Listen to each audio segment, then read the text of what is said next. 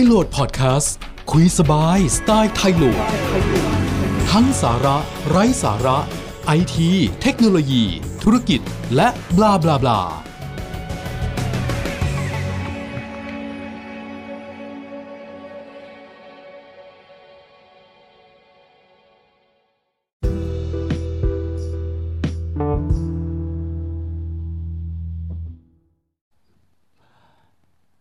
วัดดีสิริ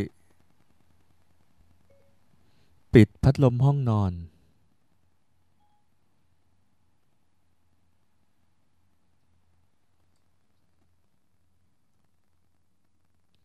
โอเคเรียบร้อยนะครับ ตอนนี้ผมปิดพัดลมเรียบร้อย สวัสดีครับท่านผู้ฟัง ก็วันนี้จะคุยในหัวข้อเรื่องเกี่ยวกับผู้ช่วย ผู้ช่วยใน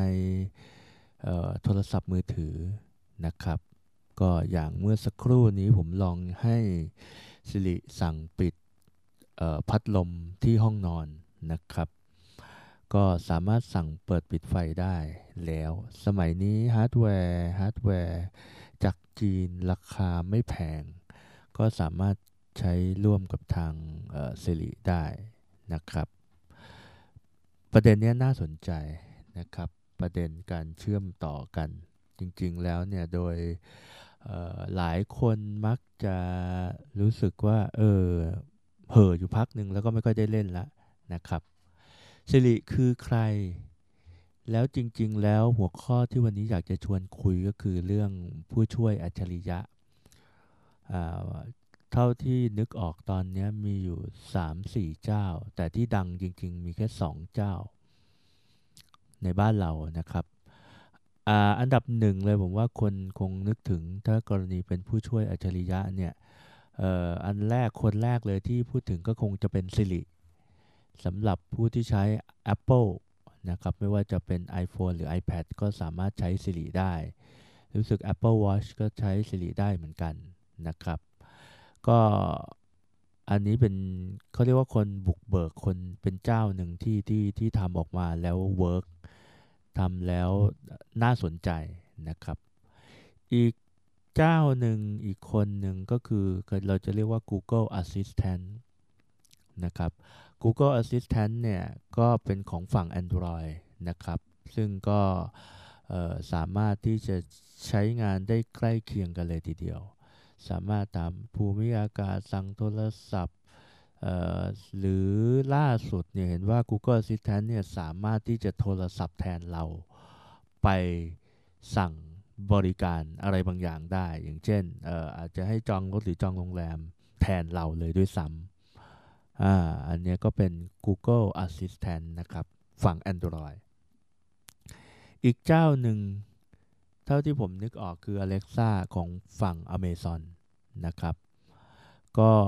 ก็ในบ้านเราอาจจะไม่ค่อยพูดถึงกันหน่อย ไม่ค่อยไม่ค่อยมีคนกล่าวถึงนัก แต่ว่าตัวฮาร์ดแวร์หลาย ๆ ตัวก็มีเอามาเล่นในบ้านเราเหมือนกัน เห็นหลายคนได้ลองใช้อยู่ ก็ถือว่าเป็นหนึ่งในผู้ช่วยอัจฉริยะที่น่าสนใจ จริง ๆ เห็นก็ว่ามีของ Facebook มี Jarvis ด้วยนะ แต่ว่าผมไม่แน่ใจว่าเล่นยังไง อีกเจ้าหนึ่งของ Microsoft Cortana หรือเปล่า ใช่ไหม Microsoft Cortana แต่ว่าก็ไม่ค่อยได้ใช้อยู่เหมือนกัน คนส่วนใหญ่ก็จะพูดถึงแค่ 2 ตัวนี้ 2 ตัวนี้คือ Google Assistant กับ Siri นะครับ ก็จุดประกาย 2 ตัวนี้ที่ที่อยากจะมาคุยกัน เพราะว่าการที่เราสามารถคุยกับเครื่องใช้ไฟฟ้า หรือเราคุยกับโทรศัพท์มือถือ แล้ว เหมือนกับคนคุยกันได้จริง ๆ สามารถสื่อสารได้ได้ใกล้เคียงกับที่มนุษย์คุยกัน ซึ่งอันนี้มันมีทั้งน่าสนใจและน่ากลัวเหมือนกัน แต่ว่าเรามองในแง่ของการพัฒนาเทคโนโลยีแล้วกันนะครับ การที่การที่ Siri สามารถที่จะคุยกับมนุษย์ได้ และเข้าใจภาษามนุษย์ และเลือกคำตอบออกมาได้อย่างน่าสนใจเนี่ยมันเป็นพื้นฐานทำให้ หลังจากที่ Siri ทาง Apple ออก Siri มาเนี่ย ก็พยายามจะมีฮาร์ดแวร์หรือซอฟต์แวร์ต่างๆ ก็พยายามจะ learning learning ภาษามนุษย์ที่มัน ถ้าแปลเป็นภาษาบ้านๆเราก็คือประมาณว่าไม่จำเป็นต้องพูดตายตัว ไม่จำเป็นต้องพูดตายตัวเป๊ะๆก็สามารถที่จะเข้าใจคำสั่งหรือเข้าใจสิ่งที่เราต้องการจะสื่อสารได้ ซึ่งสิริทำได้ดีมากนะครับ แล้วก็ที่สำคัญ ภาษาไทย ภาษาไทยเนี่ยใช้ได้ดีทั้งคู่เลย ทั้ง Google Assistant แล้วก็ทั้ง Siri เลย สามารถตอบสามารถพูดคุยและหลังๆเนี่ยก็จะเริ่มมีความฉลาดมากขึ้นเรื่อยๆนะครับ Siri เมื่อก่อนที่ผมลองเล่นดู ก็ให้ถามว่าวัตี Siri วันนี้อากาศเป็นยังไง อะไรอย่างเงี้ยก็สามารถถามได้อ้าวมันร้องขึ้นมาเองแล้วผมบังเอิญผมเปิด iPad ไว้อยู่ พายุฝนฟ้าคะนอง ตั้งแต่ตอนเย็น และท้องฟ้ามีเมฆคืนนี้ และจะมีสภาพอากาศผสมแบบนี้ตลอดทั้งวันอุณหภูมิจะปรับลดลงไปที่ 30 เช้ามืดนี้ ไปจนถึง 28 องศา คืนนี้ โอเค ขอบคุณมากสิริเออบังเอิญผมดันไปพูดไง มันก็เลยขึ้นมา ก็บอกว่าวันนี้อากาศเป็นยังไงบ้าง มันก็ตอบมา ซึ่งสำเนียงการตอบเนี่ยก็ก็ค่อนข้างจะจะยังไม่ไม่ไม่สำเนียงการพูดภาษาไทยมันเป็นการอ่านนะครับเป็น text to speech ซะเป็นส่วนใหญ่นะครับ แต่ก็มันก็ได้สาระนะมันก็มีประโยชน์ดีเหมือนกันนะครับสำหรับผมเนี่ยใช้ Siri ในเรื่องอะไรบ้าง ใช้ในการค้นหาบ่อยๆนะครับ ใช้ในการ FaceTime ก็ได้นะครับหรือใช้ในการเปิดแอป เปิดแอปไลน์เปิดแอปอะไรเงี้ยบอกเขาได้นะครับ แล้วก็ส่ง message ได้ส่งข้อความได้ หรือสร้างนัดหมายตั้งนาฬิกาปลุก อันนี้ผมก็ใช้อยู่เหมือนกันนะครับ หรือค้นหารูปที่ที่เราไปมาอะไรอย่างก็ได้นะ เออ ใช้กล้องในการสแกน QR code ก็ได้ หรือถ่ายภาพก็ได้นะครับ หรือเล่นเพลงสวัสดีปีใหม่หรือเพลงอะไรเงี้ยก็เพลงอยู่ในเครื่องเรานั่นเองนะครับ ก็ตั้งได้เยอะมากขึ้นเรื่อยๆนะครับ แล้วก็สามารถส่งข้อความทางไลน์ได้ด้วย เออ อันนี้น่าสนใจตัว Siri เนี่ยมันยังมีอีกฟังก์ชันหนึ่งที่ผมชอบคือการสร้าง shortcut ครับ อืม การสร้าง shortcut ใน Siri เนี่ยจะช่วยให้เราสามารถสั่งให้ Siri ทำอะไรได้เปิดแอป แล้วก็ทำอะไรต่อได้อีก คือมันจะลึกกว่าแค่เปิดแอปธรรมดา นะครับ ก็ลองไปหาข้อมูลนะครับ การทำ shortcut Siri shortcut ใน Apple เนี่ยน่าสนใจมาก ๆ นะครับ ก็นี่แหละนี่นี่คือส่วนหนึ่งผมว่าความฉลาดของมัน ความฉลาดมากขึ้นเรื่อย ๆ เนี่ย เกิดจากผู้ใช้ทั้งโลกช่วยกันสอนเขาครับ นี่เป็นตัวอย่างของระบบ AI ที่เข้าใกล้ชีวิตเรามากขึ้นเรื่อย ๆ นะครับ อย่าง Google Assistant เองเนี่ยก็สามารถที่จะพูดคุยได้ใกล้เคียงกัน แล้วก็ที่ที่ผมชอบอีกอย่างหนึ่งเนี่ยถ้าเราพูดถึง Google Assistant เลยก็คือว่าสามารถใช้กับโทรศัพท์ Android ซึ่งซึ่งมันมันมันราคาถูกกว่า แล้วก็ประสิทธิภาพก็โอเคด้วยเหมือนกันนะครับข้อดีอีกอย่างหนึ่งคือ Google Assistant เนี่ยมันสามารถเชื่อมกับ Google Home ครับ Google Home คืออะไร Google Home คือโปรแกรมจัดการอุปกรณ์เครื่องใช้ไฟฟ้าในบ้าน ใช้กับอุปกรณ์เครื่องใช้ไฟฟ้าที่รองรับกับ Google Home ได้ พอมันเชื่อมกับ Google Home สมมติว่าอย่างบ้านผมตอนเมื่อกี้ที่ผมสั่งเนี่ย จริงๆแล้วเนี่ยมันเป็นปลั๊กไฟ มันเป็นปลั๊กรางของผม เป็นปลั๊กรางที่เป็นสมาร์ทปลั๊กแล้วตัวปลั๊กตัวนี้สามารถเชื่อมกับ Google Home ได้ครับ มันสามารถแอดเข้าไปใน Google Home ได้ เมื่อแอดใน Google Home ได้ เราก็สามารถใช้ Google Assistant หรือผู้ช่วยเราเนี่ยสั่งให้มันเปิดปิดได้ แต่ข้อเสียของการเปิดปิดอุปกรณ์ไฟฟ้าพวกนี้ก็คือว่า ถ้าเป็น Google Assistant จะต้องใช้เป็นภาษาอังกฤษ ภาษาไทยยังไม่ค่อยสำเร็จเท่าไหร่ ก็ต้องใช้ภาษาอังกฤษนะครับ พอใช้เป็นภาษาอังกฤษแล้วเนี่ย ถ้าถ้า accent ไม่ชัดเจนมากนัก ก็ดูเหมือนจะยังไม่ค่อยไม่ค่อยสำเร็จเท่าไหร่นะครับ ก็เป็นข้อเสียอย่างหนึ่ง แต่ Google Assistant เนี่ยมาแรงและเป็นตัวอย่างที่ที่น่าสนใจในในสำหรับ AI บนสมาร์ทโฟนนะครับ ซึ่งก็โอเคนอกจากการถาม นอกจากจะถามพยากรณ์อากาศ หรือเห็นเขาว่าจะมีการสั่งให้มันโทรศัพท์ไปคุยกับคนอื่นแทนเราได้เนี่ย ก็อีกหน่อยก็คงจะมีมากขึ้น แต่ในภาษาไทยอาจจะยังใช้ไม่ได้นะครับ ผมเชื่อว่าอันสองไอเทคโนโลยีไอสองตัวนี้กำลังเป็นจุดประกายที่ทำให้ฮาร์ดแวร์ต่างๆ ทั่วโลกเนี่ยก็เริ่มแล้ว จริง ๆ มันเริ่มมานานแล้ว การที่เราสามารถคุยกับอุปกรณ์ไฟฟ้า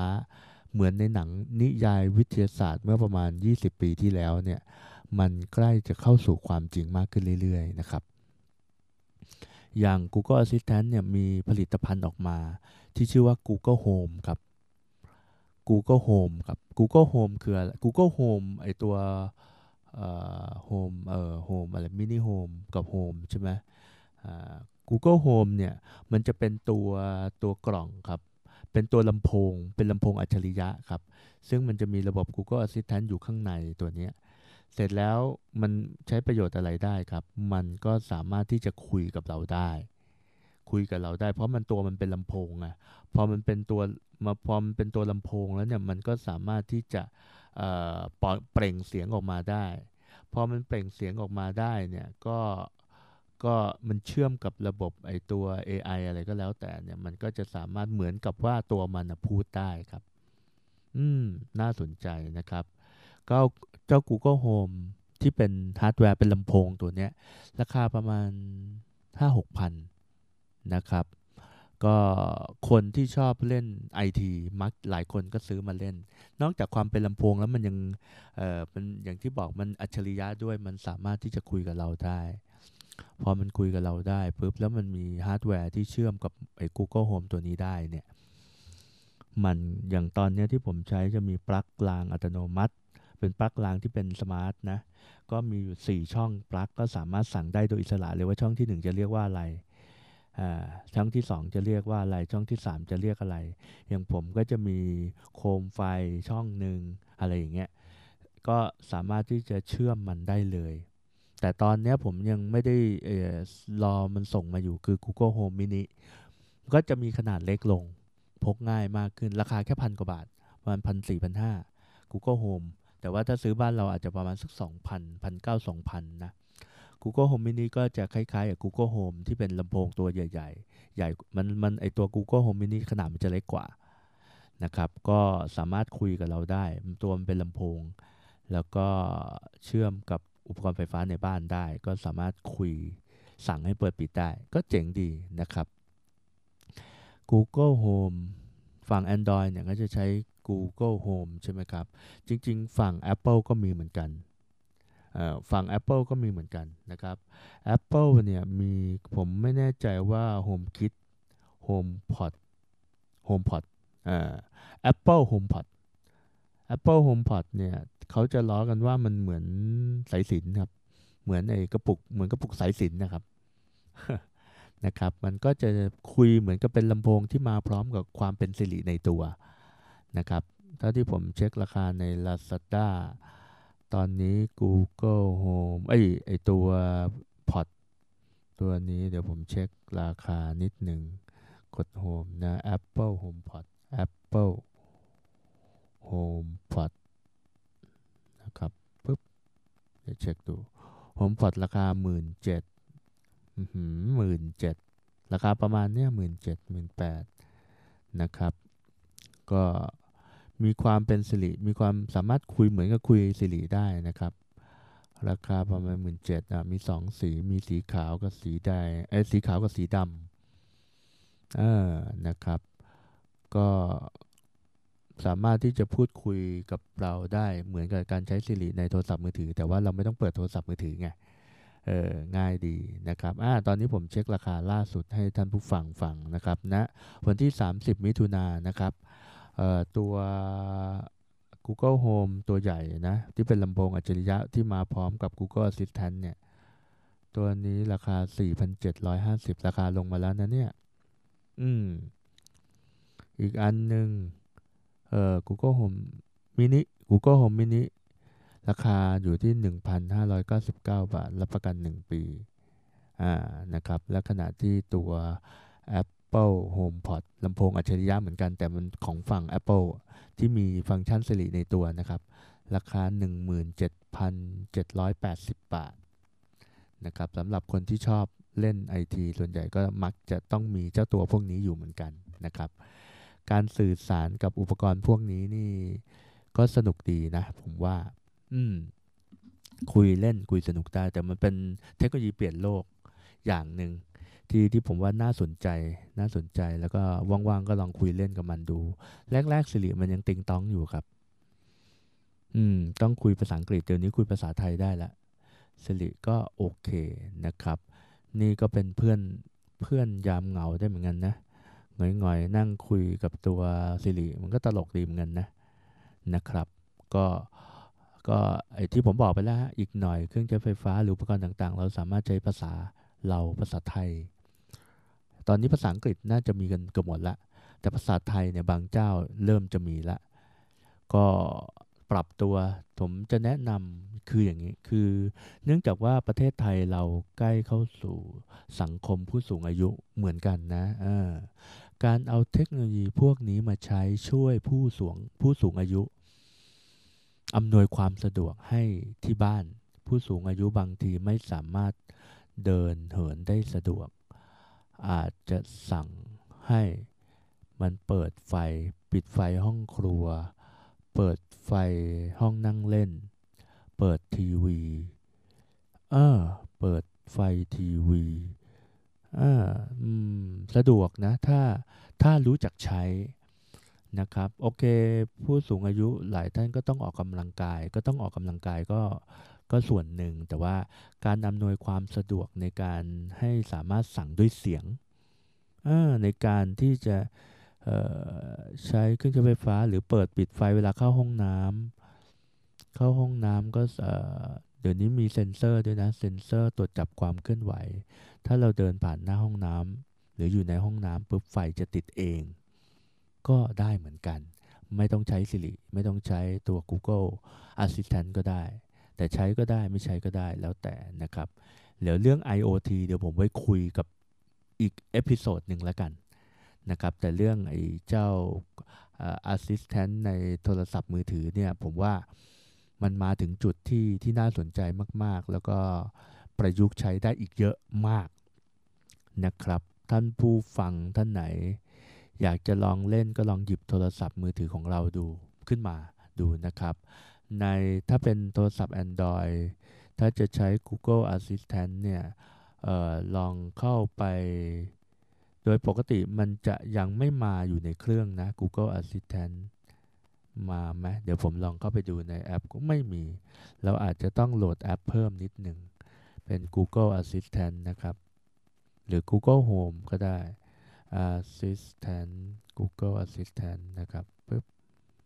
อ๋อมันมีมาอยู่แล้วในใน Android อยู่แล้วก็ไม่ต้องไปโหลดอะไรนะครับ เราลองกดปุ่มปุ่มโฮมค้างไว้ โอเค Google turn on อ๋อบอกว่าตอนนี้โทรศัพท์ผมออฟไลน์อยู่ ไม่ได้ออฟไลน์นี่นะ โอเค Google วันนี้อากาศเป็นยังไงบ้าง Google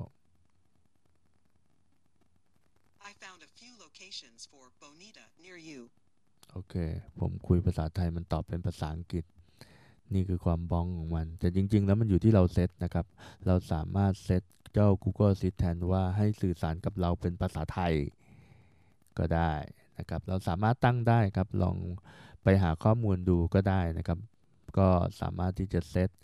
ให้มันใช้ภาษาไทยได้ครับ แต่เมื่อเออบังเอิญโทรศัพท์เครื่องนี้เป็นโทรศัพท์ใหม่ไง ผมยังไม่เคยเซตให้มันใช้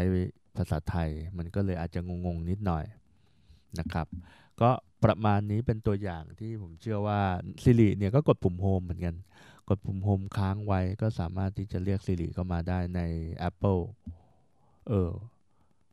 iPhone ตัวใหม่ไม่มีปุ่มโฮมแล้วนี่ เออ แล้วกดยังไง ไม่แน่ใจ เดี๋ยวต้องลองไปถามคนที่ใช้ iPhone ดูนะครับ ก็เป็นข้อมูลไว้นะครับ ผมเชื่อว่าหลายคนก็ก็รู้อยู่แล้วแหละ แต่วันนี้ก็มาขยายความให้กับท่านผู้ฟังที่หลายคนอาจจะยังไม่เคยใช้มันมาก่อน เคยได้ยินมาแต่ไม่เคยใช้ก่อน ลองเอาไปใช้ดูเล่นๆดูไม่เป็นไร ไม่เสียหายนะครับ กดปุ่มโฮมค้างไว้นะครับ ก็เรียกสิริได้ หรือใช้คำว่าเดี๋ยวผมต้องปิดเดี๋ยวมันจะขึ้นมาอีกแน่เลย ถ้าเราใช้คำว่าวัดดีสิริมันจะโผล่ขึ้นมาอีกนั่นไงโผล่ขึ้นมาอีกจริงๆด้วย ถ้าเรา ถ้าใน Apple มันก็หวัดดีสิริแหละ แต่ว่าถ้าเป็นใน Android ก็โอเค Google นะครับ ก็มันก็จะขึ้นมา ไม่แน่นะ คุณฟังพอดแคสต์ผ่านลำโพงเนี่ย มันอาจจะเด้งขึ้นมาแล้วก็ได้ อันนี้ต้องขออภัย ผมเคยเจอหลายครั้งเหมือนกันนะครับ ก็หวังว่าน่าจะเป็นประโยชน์ไม่น้อยก็มาก ไม่มากก็น้อยนะครับสำหรับ TL Podcast episode นี้ หวังว่าทุกคนน่าจะเอาไปใช้ประโยชน์หรือฟังเพลินๆได้นะครับ ฝากกดเอ่อ sub ไม่ใช่ subscribe นี่บางทีก็ follow นะ แต่ถ้าเป็นใน i podcast เนี่ย อาจจะ subscribe เอ่อ channel ไทยโหลด podcast ไว้ด้วยนะครับเผื่อมีอะไรใหม่ๆ จะได้อัปเดตกันนะครับ หรือติดตามใน Facebook ก็ได้ก็เอ่อลอง search คำว่าไทยโหลดดู ก็จะเจอเหมือนกัน หรือใน YouTube ตอนนี้ผมก็มี channel YouTube ด้วย ก็ลองไป subscribe ดูนะครับวิธีเอ่อ content มันจะแตกต่างกัน ถ้าเป็นเชิง how to ผมจะทำเป็นคลิปวิดีโอลงไปใน YouTube ถ้าเป็นเรื่องราวทั่วไป ก็จะพูดในพอดแคสต์อย่างเงี้ยประมาณเนี้ยไม่ได้เป็น how to ไม่ได้แกะกล่องอะไรเงี้ยส่วนใหญ่ก็จะพูดภาพกว้างๆ สบายๆสำหรับคนที่ไม่จำเป็นต้องมีความรู้เรื่องไอทีมาก่อนนะ ผมส่วนใหญ่ผมจะคุย ถ้าถ้าคนที่เป็นเก่งไอทีมาก ๆ มาฟังผมอะจะรู้สึกว่าไอผมเนี่ยพูดอะไรเด็ก ๆ ไปเลย เพราะว่ามันเป็นเรื่องง่ายมาก แต่ว่าผมเชื่อว่าคนที่เอ่อไม่ค่อยได้เล่นมากกว่า คนคนทั่วไป ผมอยากจะเล่าสู่กันฟังให้กับคนทั่วไปที่ไม่ได้ใช้เทคโนโลยีมากมายนัก ได้เข้าใจและรู้ว่ามันมีอะไรบ้าง นะครับ เป็นเรื่องง่าย ๆ ฟังง่าย ๆนะครับสำหรับ episode นี้ก็คงจะประมาณนี้ไปก่อน แล้วเดี๋ยวติดตามกันใน episode หน้าต่อไปนะครับ เดี๋ยวจบตัวนี้ฟังสปอตโฆษณาของผมนิดนึง แล้วก็ขอให้ทุกคนโชคดี สวัสดีครับ คอมเปิดไม่ติด เมลก็ไม่ออกลิ้นไม่ได้อะเน็ตไม่มาเครื่องช้า ไวรัสกิน ปัญหาแบบเนี้ยให้ทีมงานมืออาชีพดูแลคุณดีไหมครับ ด้วยแนวคิดเรื่องไอทีขององค์กรใหญ่มาแบ่งปันให้ท่าน ตั้งใจใส่ใจในทุกเรื่อง ดูแลระบบคอมพิวเตอร์ตั้งแต่องค์กร 2 เครื่อง จนถึง 500 เครื่อง แก้ปัญหาต่างๆ ที่พบบ่อยในองค์กร เรายินดีช่วยคุณ เข้ามาหาเราได้ 24 ชั่วโมง เรื่องไอทีมีปัญหาปรึกษาเรา www.thailo.in.th อีกหนึ่งบริการของบริษัท thailo.com